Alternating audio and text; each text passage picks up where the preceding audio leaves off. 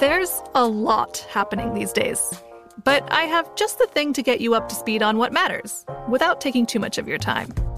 The Seven from the Washington Post is a podcast that gives you the seven most important and interesting stories, and we always try to save room for something fun. You get it all in about seven minutes or less. I'm Hannah Jewell. I'll get you caught up with the seven every weekday. So follow the seven right now. Xumo Play is your destination for endless entertainment. With a diverse lineup of 350 plus live channels, movies, and full TV series, you'll easily find something to watch right away. And the best part? It's all free. Love music? Get lost in the 90s with iHeart 90s, dance away with hip hop beats, and more on the iHeartRadio music channels. No logins, no signups, no accounts, no hassle. So what are you waiting for? Start streaming at play.xumo.com or download from the app and Google Play stores today. All you can stream with Xumo Play. When you buy Kroger brand products, you feel like you're winning. That's because they offer proven quality at lower than low prices. In fact, we guarantee that you and your family will love how Kroger brand products taste, or you get your money back. So next time you're shopping for the family, look for delicious Kroger brand products because they'll make you all feel like you're winning. Shop now, in store, or online. Kroger, fresh for everyone. On this episode of Newt's World, nearly a century ago, in a blockbuster legal proceeding that brought the attention of the entire country to the small town of Dayton, Tennessee, attorney Clarence Darrow defended high school teacher John Scopes, who was accused of violating a state law that made it a crime to teach evolution. Three time presidential candidate and former Secretary of State William Jennings Bryan argued for the prosecution. In a daring move, Darrow called Bryan to the witness stand as an expert on the Bible and creationism. Darrow's seminal defense of freedom of speech helped form the legal bedrock on which our civil liberties now depend. Here to discuss his new book, The Trial of the Century, about Clarence Darrow and the famous Scopes monkey trial, I'm really pleased to welcome my guest, Gregg Jarrett. He's a number one New York Times bestselling author, legal and political analyst, and attorney.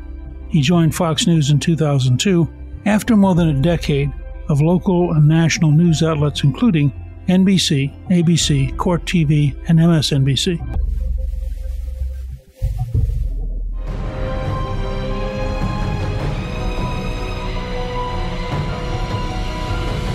Gregg, welcome, and thank you for joining me on Newt's World.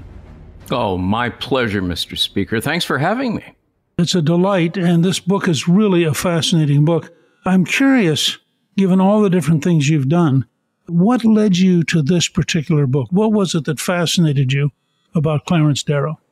Well, it started, I suppose, more than 50 years ago when I was a young teenager. My father was a lawyer and had this huge collection of wonderful books in our home on his bookshelves. And I can't say I read them all, but probably 90% of them. But the one that really struck me was this wonderful book by Irving Stone, a biography on Clarence Darrow. I still have it. In fact, it's sitting here right next to me. 1941 edition. So then, you know, it was probably about 30 years old.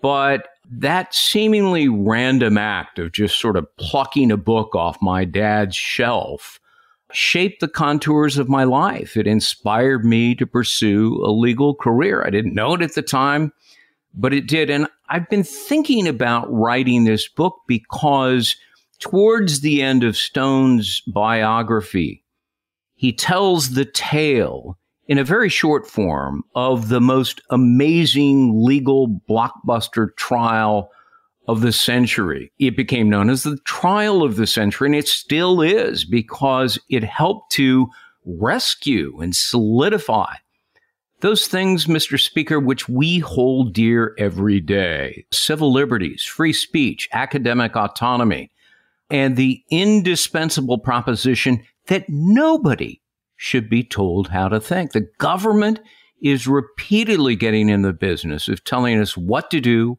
what to believe, what to think, what to say, and that's fundamentally wrong. And Darrow stood up to the government and he reshaped public opinion and the banning of books on evolution, the criminalizing of a teacher who dared to teach the cornerstone theory by Charles Darwin, that became a thing of the past. How much of your fascination with a trial like this came from your own experience watching your dad in trials and watching him talk to a jury and trying a case?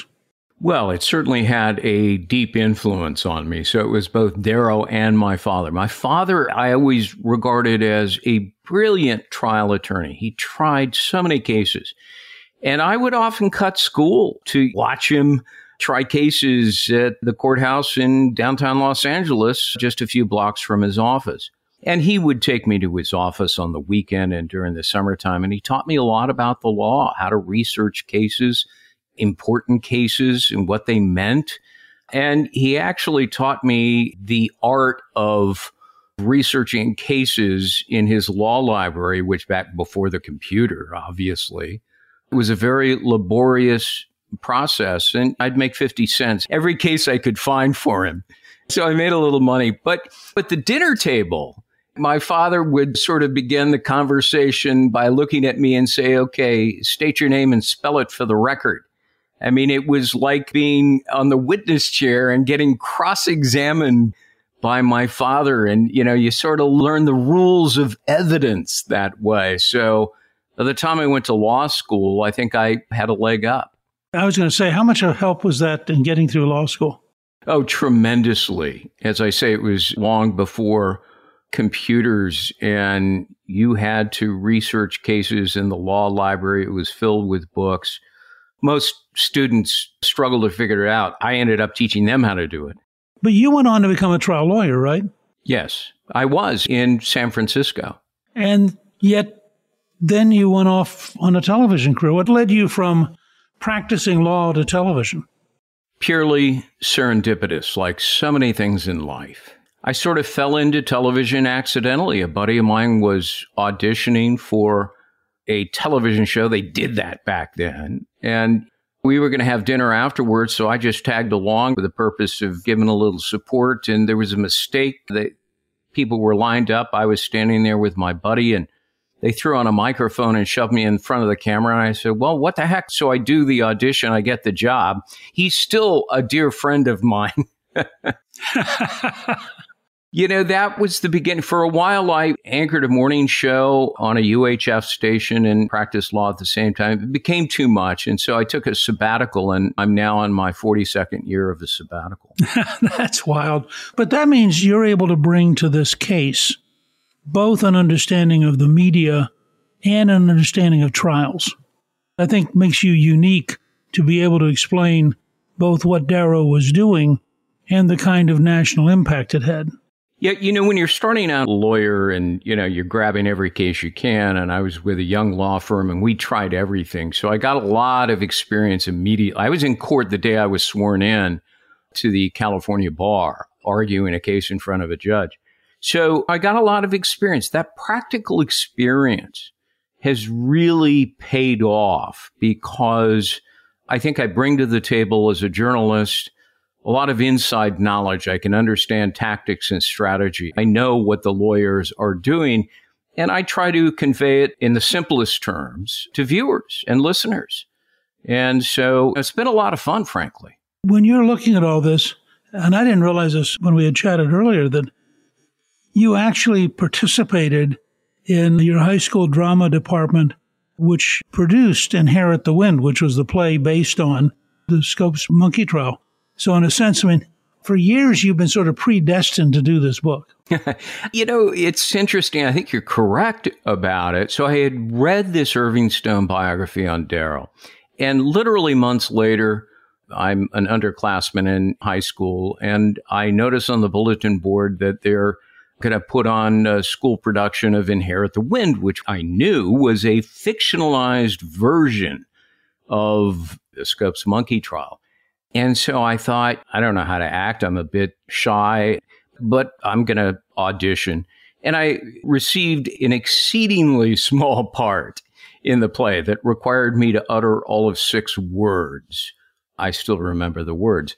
Do you want to share them with us? A photograph, Mr. Brady, a photograph. I played the part of a town photographer with a tripod, old fashioned camera, and Brady was actually William Jennings Bryan. Again, it was a fictionalized version of it. I just want to share with you the same kind of. I once played the pharmacist in Romeo and Juliet, and I think I had a similar number of words. So our careers as thespians had very short participatory roles here. The pharmacist meaning uh, providing the poison, right? Yeah. Right. And you say it's, like six words, like you shouldn't take this or something. Yeah. I didn't care that it was a tiny part. Being in the company of Clarence Darrow, even a fictionalized version, was all that mattered to me. And then my father took me on a trip to London. We sat in on the Old Bailey criminal courts and watched solicitors and barristers in their white wigs arguing criminal cases. And on one night, he took me to the theater, and there was starring Henry Fonda playing the life of Clarence Darrow in a one man play, and Jimmy Stewart sitting behind us, his longtime pal. And so this just greater inspired and animated my affection for the great man. And again, that's really the reason I decided to go to law school. And Inherit the Wind was a very significant movie with very serious stars. Yes, Spencer Tracy played Clarence Darrow. Fredric March played William Jennings Bryan. And unbelievably, H.L. Mencken, the legendary journalist who was there writing dispatches every day during the Scopes Monkey trial, was played by Gene Kelly. Now, Mencken was not a handsome man, to put it politely. And of course, Gene Kelly is the suave, debonair, dapper, handsome movie star. There's the liberal Hollywood license that you take with works of nonfiction and fiction.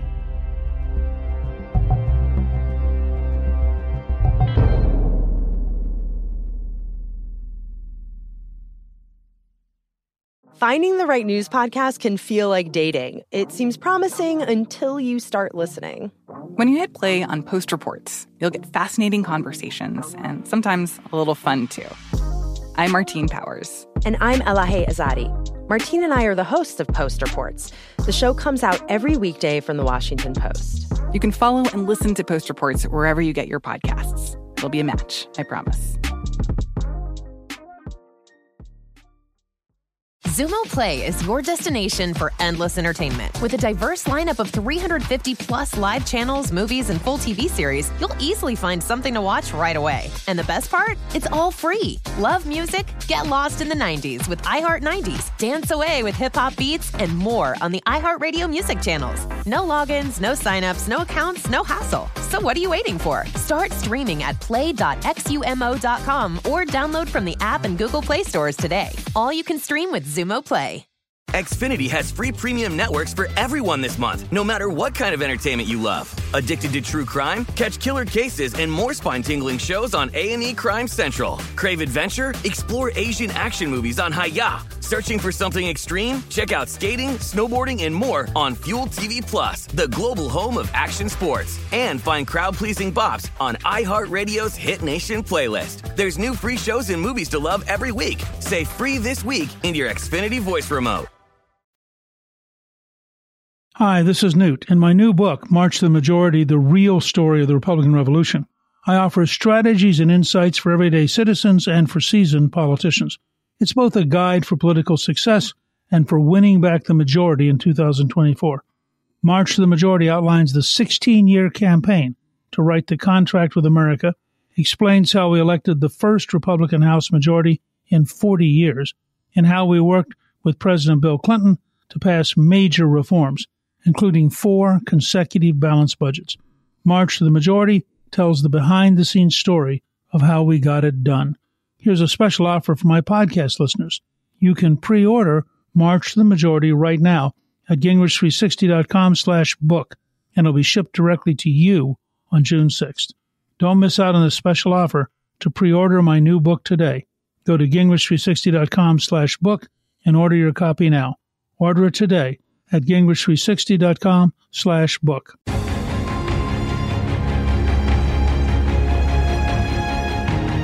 In the real world, in terms of Darrow himself, How did he become such a successful and nationally recognized attorney? He started out as a small town lawyer. And in those days, he didn't get much education. I think he could afford to go to law school like Lincoln for a brief period of time, but he learned by being an apprentice in a law firm. And, you know, he was able to pass the bar. And he starts out as a small town lawyer, and then he finally decides, I'm going no place. I'm moving to Chicago. And in a very short period of time, he becomes one of the most prominent attorneys in Chicago, and he's defending the railroads. And then he evolves into defending the unions.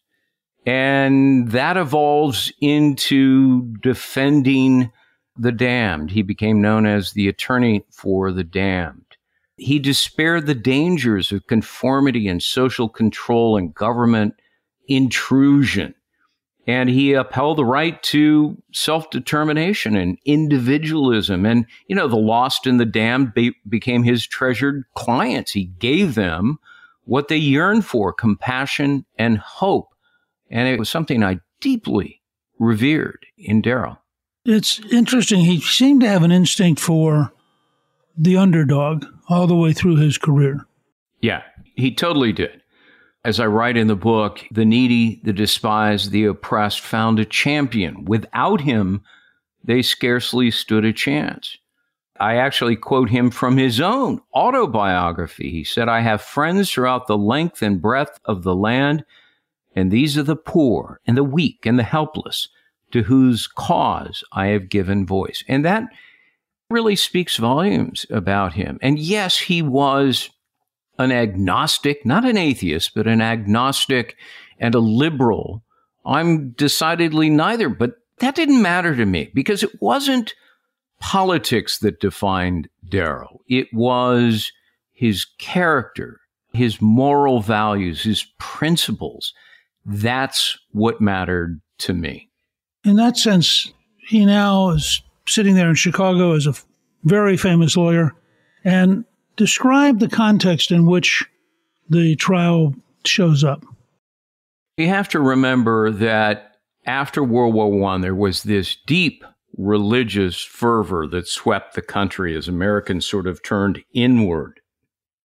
And Christian fundamentalism began to spread, and the religious fervor led by William Jennings Bryan, who became the great fundamentalist leader, began pressuring states into banning books on evolution. Now, Bryan had huge following. He was a three-time Democrat presidential nominee. He was Woodrow Wilson's Secretary of State. He had given an unbelievable, one of the greatest speeches ever given, Cross of Gold, it was called, in the 1896 Democratic Convention. And Darrow was there. And they became friends as a consequence of that. But when Darrow lost three times the presidency, he began to move in a different direction. He became this great religious fundamentalist leader, and he started pressuring states into banning books on evolution. And in Tennessee, he was able to force the state to pass a law making it a crime to teach Darwin's cornerstone theory in public schools. And it was based on the premise that, oh my goodness, evolution conflicts with the story of man's creation as described in the Bible. It does not. They are actually harmonious. And theologians now accept, even our current Pope accepts, that evolution and creationism are harmonious. And in fact, Pope Francis has said publicly that evolution presupposes creationism, which was Darrow's argument all along. So Darrow is sitting in his office in Chicago and he opens the newspaper and he reads they've arrested and charged this young school teacher, John Scopes, for teaching evolution down in Dayton, Tennessee. And he also sees that his former friend and current nemesis, William Jennings Bryan, has joined the prosecution team. Bryan was so gratified with the laws he got passed that he decided he was going to help convict Scopes. And Darrow's sitting there and he's fuming and he's incensed. He sees this for what it is a horrific intrusion on individual rights and free speech and academic autonomy and education. And he immediately volunteers for free to defend John Scopes. And that commenced the trial of the century. Put the trial in context for a second. It's in a very small town. The judge himself is a very devout preacher. I mean, everything is sort of stacked against the defendant, wouldn't you say? Oh, absolutely. There's a chapter, it's entitled Walking into the Lion's Den, which is borrowed from the Bible. And Darrow realized almost immediately that he was facing overwhelming odds. He was taking on popular opinion. The courtroom was packed with Bryan's supporters. The jury was composed entirely of devoted church members, only one of whom said he had ever heard or knew anything about evolution. Three people on the jury had read no other book except for the Bible. And the presiding judge, believe it or not, was an ordained minister who had been vocal and critical about evolution. Absolutely the worst person to preside over the case. But it was happening right in front of Darrow's eyes. And the judge's rulings from the bench consistently favored the prosecution against Darrow. And at one point, Darrow questions the judge's fairness and is immediately held in criminal contempt. So here we have Darrow. He realizes what's happening. He's down, but he's not defeated. And so he does something truly extraordinary in this very daring and consequential move. He does something that you never see in a courtroom. The defense attorney calls the prosecutor, William Jennings Bryan, to the witness stand as an expert on the Bible. And Darrow knew Bryan, and he knew that Bryan's ego was as big as all outdoors, and that he couldn't resist taking the witness stand and showing off to his devoted followers. And the judge is like, You can't do that. You can't, Mr. Darrow, call the prosecutor. And Bryan stands up and says, I have nothing to fear. I want to take the witness stand. So the judge says, All right, well, okay. But I tell you what, this courtroom, I'm worried. There are so many people in the second floor courtroom, and it was a cavernous courtroom. He said, I'm worried about the floor collapsing. I'm going to move this trial outdoors to the stage left over from Fourth of July festivities. So, I mean, they move it outdoors. WGN radio. This was the first trial ever broadcast live to a nationwide audience. They quickly move all the microphones, they rewire, they go outside. There's this huge platform, and I show the photograph in my book. There are 38 photographs, but the most iconic photograph is Darrow versus Bryan sitting on this elevated stage, and you can see thousands of people looking on and there were all Bryan supporters. And that would soon change with the cross examination by Darrow. Do you think it would have been dramatically less impactful had Bryan not jumped in? There would have been a very quick conviction of John Scopes. The value of putting Bryan on the witness stand, and again, Darrow knew that Bryan wanted to do it. Darrow's strategy was to try to show that Bryan's interpretation of the Bible, that everything in it should be taken literally as written, was in violation of common sense and science and vast amounts of education and archaeology and paleontology and everything we know about civilizations.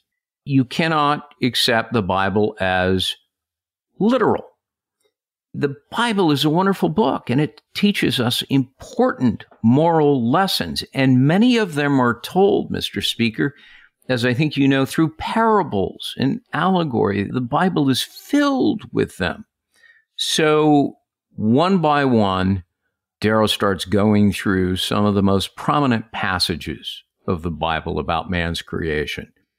Jonah and the whale, Joshua making the sun stand still, Adam and Eve in the Garden of Eden and the talking serpent and so forth, and how the Bible would have you believe that civilization is only 6,000 years old. And of course, we know it's many, many thousands of years before that, huge civilizations were living on Earth.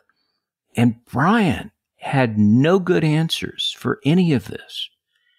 And because Darrow was such a wonderful trial attorney with inexorable logic, he slowly but surely dismantled Bryan and the crowd that was so in favor of Bryan, who expected to hear these logical explanations in defense of the Bible and creationism, suddenly realized is this man a fraud? Have we been listening to the wrong man and paying attention to the wrong people, the fundamentalists? And Bryan had doggedly clung to this righteousness that he mistakenly ascribed to virtue. And he had tried to force his religious ideology on others by enacting this law. And I describe what happens at the very end. The crowd turns against Bryan. They're laughing at him. And the laughter only inflames Bryan's panic. And at the end, the judge bails out Bryan, slams down his gavel, and says, Enough trial is ended for the day. And the crowd of Bryan supporters converged on Darrow, not Bryan, to congratulate Darrow. The man they had so hated because he's an agnostic, they're actually saying, Thank you. You've changed our minds. And Darrow looks back, and there's Bryant, a lonely figure, nobody around him, a broken man. And it was just five days later that Bryan is still in Dayton, Tennessee, still hoping to resurrect his shattered, tattered image, and he lays down for a nap. A broken man, and he never wakes up. And I show a picture in the book of Bryan in his casket, flag draped, being loaded onto a Pullman car and a train carrying him to his burial at Arlington National Cemetery, just outside Washington, D.C. And so it was a very sad epitaph to a once great statesman and a brilliant intellect who allowed his own hubris and self righteousness to self destruct.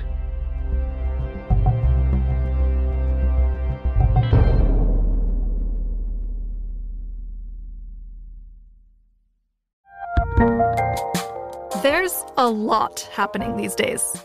But I have just the thing to get you up to speed on what matters without taking too much of your time. The Seven from the Washington Post is a podcast that gives you the seven most important and interesting stories, and we always try to save room for something fun.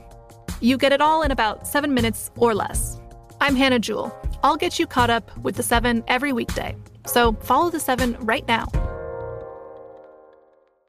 Xumo Play is your destination for endless entertainment. With a diverse lineup of 350 plus live channels, movies, and full TV series, you'll easily find something to watch right away. And the best part? It's all free. Love music? Get lost in the 90s with iHeart 90s, dance away with hip hop beats, and more on the iHeartRadio music channels. No logins, no signups, no accounts, no hassle. So what are you waiting for? Start streaming at play.xumo.com or download from the app and Google Play stores today. All you can stream with Xumo Play. Xfinity has free premium networks for everyone this month, no matter what kind of entertainment you love. Addicted to true crime? Catch killer cases and more spine-tingling shows on A&E Crime Central. Crave adventure? Explore Asian action movies on Hi-YAH. Searching for something extreme? Check out skating, snowboarding, and more on Fuel TV Plus, the global home of action sports. And find crowd-pleasing bops on iHeartRadio's Hit Nation playlist. There's new free shows and movies to love every week. Say free this week in your Xfinity voice remote.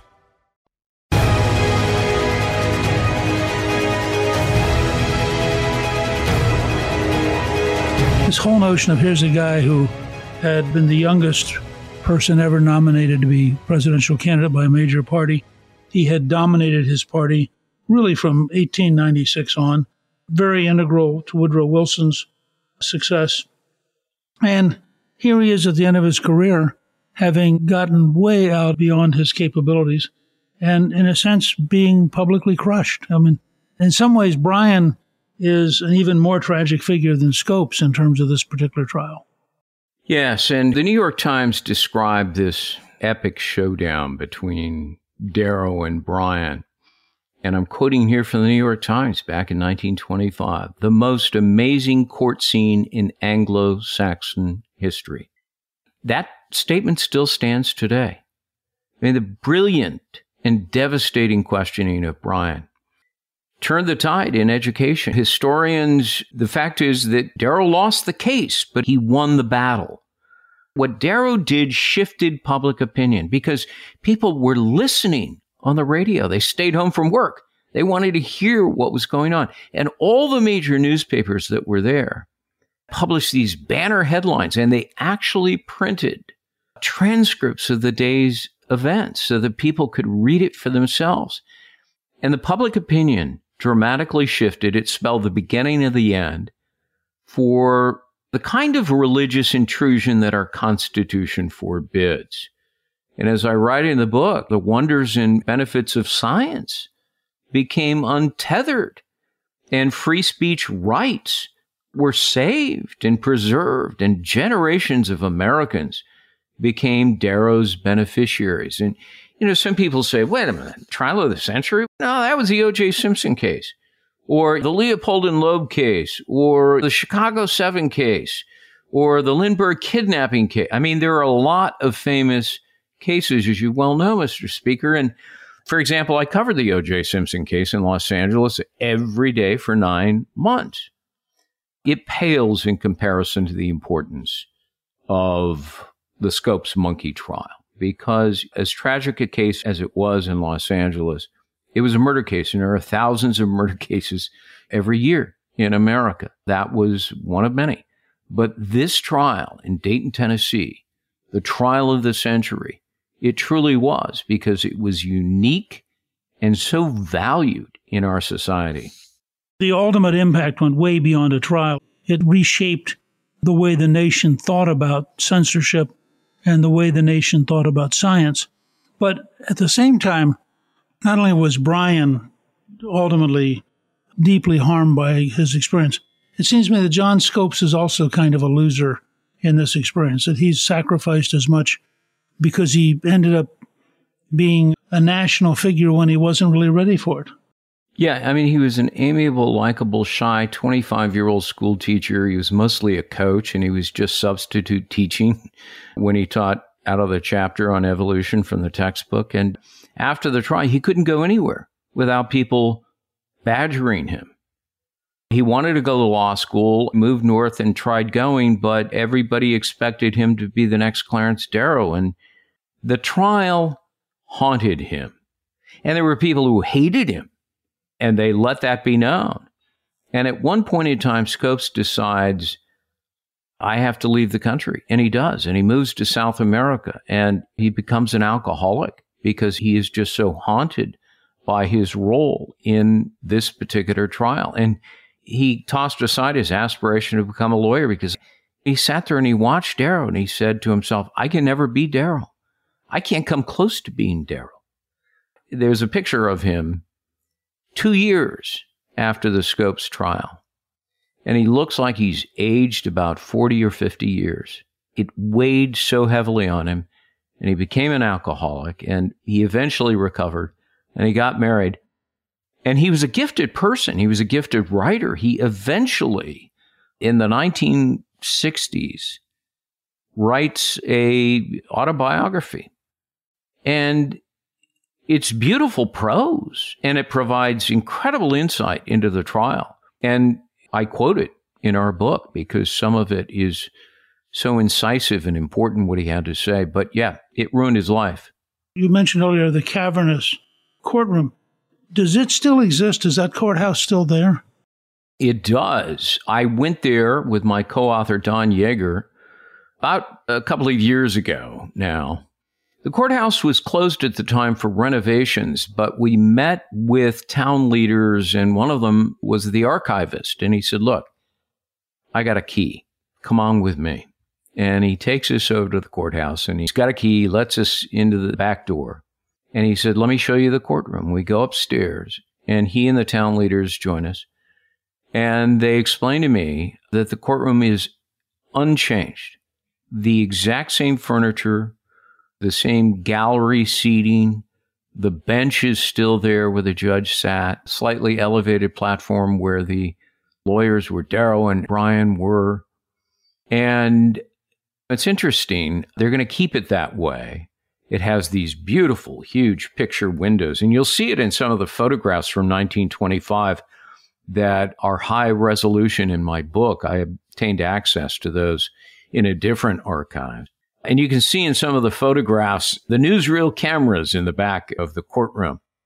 And there was a plane waiting with the engine running each day to fly the film to Chicago, where it was immediately distributed in movie theaters everywhere. And audiences flocked to the movie houses to watch some of the trial of the century. So the courthouse still stands. And then laid out in that courtroom was an enormous book, leather bound. And you open it up and you have to wear white cotton gloves because, you know, it's pretty brittle and so you don't want to damage it. In longhand are the court reporter notes from the judge's reporter, which I studied. And then we also obtained the original trial transcript, which is nothing like the movie Inherit the Wind. And in fact, it is more riveting and fascinating than the movie. Sometimes fact is more astonishing than fiction, and this is certainly a case of it. So the original trial transcript is what I based the book on. That's really remarkable. This trial had been set up to test the whole concept of laws against teaching evolution. And when Scopes is found guilty, he pays a $100 fine, which of course was a lot more money back then. But that was it. And each side had made their case, and the country had been decisively changed. That's right. And the Baltimore Sun volunteered to pay the $100 fine for Scopes. You know, the funny thing is, and I relate this in the book, Scopes was almost a forgotten figure inside that courtroom during the trial proceedings. He never spoke. Darrow didn't want him to take the witness stand he'd get beat up by Bryan and other prosecutors, and it would just make matters worse, which is pretty much consistent with the advice I used to give my clients stay off the witness stand. Scopes is sitting there in the courtroom and he's watching all of this unfold. And at the very end, the judge forgets to allow him to speak before sentencing. And one of the lawyers on the prosecution side spoke up and said, Your Honor, I think you've forgotten something. Under law, the defendant is allowed to speak before sentencing. And Scopes stood up in a very earnest, authentic way. And he said, This is an unjust law, and I will continue to do everything in my power to fight it.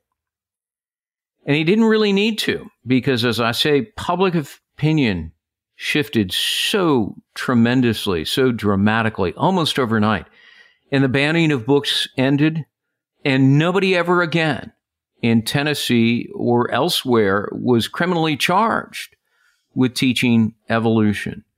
So Scopes may have not uttered a word until just a couple of sentences at the end, but his courage in standing up against an unjust law speaks volume about his integrity. Gregg, I want to thank you for joining me. Your new book, The Trial of the Century, is both a fascinating read and an important step in how America evolved the way it has. And I encourage all our listeners to get a copy of your book, and we're going to link to it on our show page. But thank you very much for joining us. Well, it's been my pleasure. I'm grateful to have had the opportunity to talk to you about it. And I am looking forward, by the way, to your new book, which is coming out very, very shortly as well. Your books are always a great read, and I always learn a lot from those books. Yeah, March to the Majority, which is the story of how we did the contract with America and how we got Bill Clinton to sign a lot of conservative reforms, comes out in the next few weeks. And I appreciate you noticing it. As fellow authors, we understand that you know you have to actually talk about your books, not just write them. you have had personally an amazing career, and this book is a big addition to it. Thank you. Thank you, Mr. Speaker. Thank you to my guest, Gregg Jarrett. You can get a link to buy his new book, The Trial of the Century, on our show page at newtsworld.com. Newsworld is produced by Gingrich 360 and iHeartMedia. Our executive producer is Guernsey Sloan. and our researcher is Rachel Peterson. The artwork for the show was created by Steve Penley. Special thanks to the team at Gingrich 360. If you've been enjoying Newt's World, I hope you'll go to Apple Podcast and both rate us with five stars and give us a review so others can learn what it's all about. Right now, listeners of Newt's World can sign up for my three free weekly columns at gingrich360.com slash newsletter. I'm Newt Gingrich. This is Newt's World.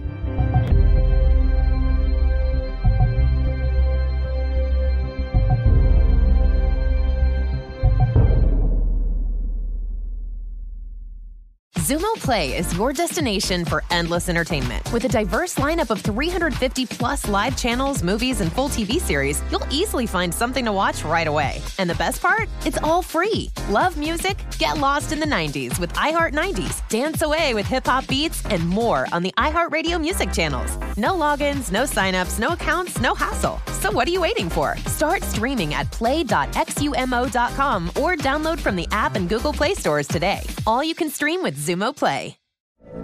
From BBC Radio 4, Britain's biggest paranormal podcast is going on a road trip. I thought in that moment, oh my God, we've summoned something from this board. This is Uncanny USA. He says, Somebody's in the house, and I screamed. Listen to Uncanny USA wherever you get your BBC podcasts, if you dare.